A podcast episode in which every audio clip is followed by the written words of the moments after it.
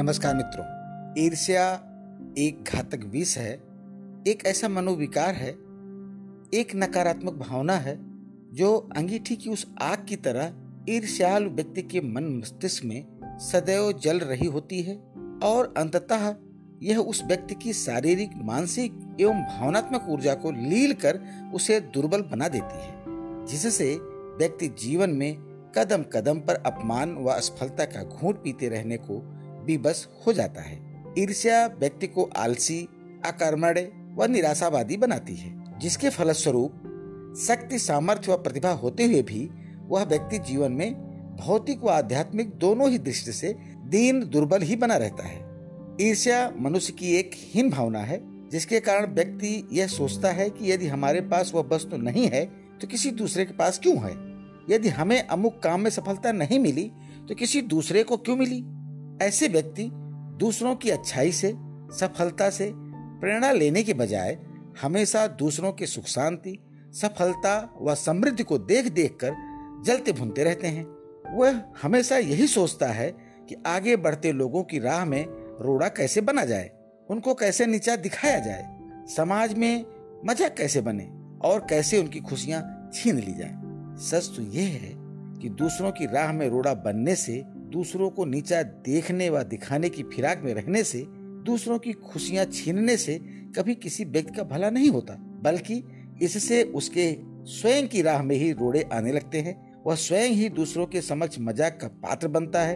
अपने किए कराए पर अंततः उसे स्वयं ही गलान होती है, जिससे उसके स्वयं की सुख शांति जाती रहती है। उसकी स्वयं की खुशियाँ समाप्त हो जाती हैं और उसके स्वयं के जीवन में ही मरघर सा सन्नाटा पसर जाता है। अतः जिस ईर्षा से हम दूसरों को जलाने निकलते हैं, उससे हम स्वयं ही जलने लगते हैं। ईर्षा करते वक्त हमारे दिमाग के स्नायु सिकुड़ते हैं, जिसका प्रभाव हमारे अंतर्मन पर पड़ता है और अंततः उसका प्रभाव हमारे चिंतन, चरित्र, व्यवहार, स्वभाव और जीवन शैली पर भी पड़ता है। हम चिड़चिड़े हो जाते हैं और घर परिवार का वातावरण भी कलहपूर्ण हो जाता है वह व्यक्ति झगड़ालू हो जाता है। उसका कहीं कोई मित्र नहीं होता और जो होते भी हैं, वह उससे किनारा करने लगते हैं। फलता घर परिवार समाज में उसकी कहीं कोई इज़्ज़त नहीं रह जाती। अंततः वह स्वयं को अधूरा व अकेला पाकर निराशा और आत्मग्लान से भर जाता है और कई बार ऐसे व्यक्ति आत्मघात यानी कि आत्महत्या जैसे कदम उठाने के लिए भी मजबूर होते देखे गए हैं। ईर्ष्याल व्यक्ति मानसिक रोगी तो होता ही है उसका शरीर भी कमज़ोर हो जाता है, बीमार बीमार सा रहने लगता है, उसका आत्मबल, आत्मविश्वास समाप्त हो जाता है, वह अंदर से बड़ा जर्जर हो जाता है। उसका तेज, ओज, वर्चस्व सभी समाप्त होते चले जाते हैं। उसके मुख पर सदा अपराधी की सी कालिमा छाई रहती है।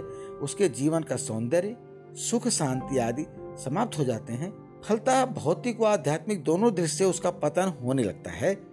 ईर्ष्या व्यक्ति को उसी प्रकार खा जाती है। जैसे कपड़े को कीड़ा मित्रों, ईर्ष्या के घातक प्रभाव व परिणाम को लेकर बात आती है कि ईर्ष्या के अनावश्यक बोझ को हम अपने मन मस्तिष्क पर क्यों ढोएँ? हम क्यों अपनी ऊर्जा का क्षरण कर अपने जीवन की हानि करें यानी कि प्रश्न ये उठता है कि ईर्ष्या के इस घातक विष से हम कैसे बचें?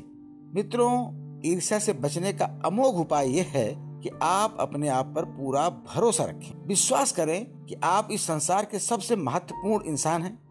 आप इस जगत के, आप ईश्वर के एक महत्वपूर्ण कृति हैं और इस विश्वास के बल पर आप दुनिया की हर बड़ी सी बड़ी उपलब्धि को हासिल कर सकते हैं।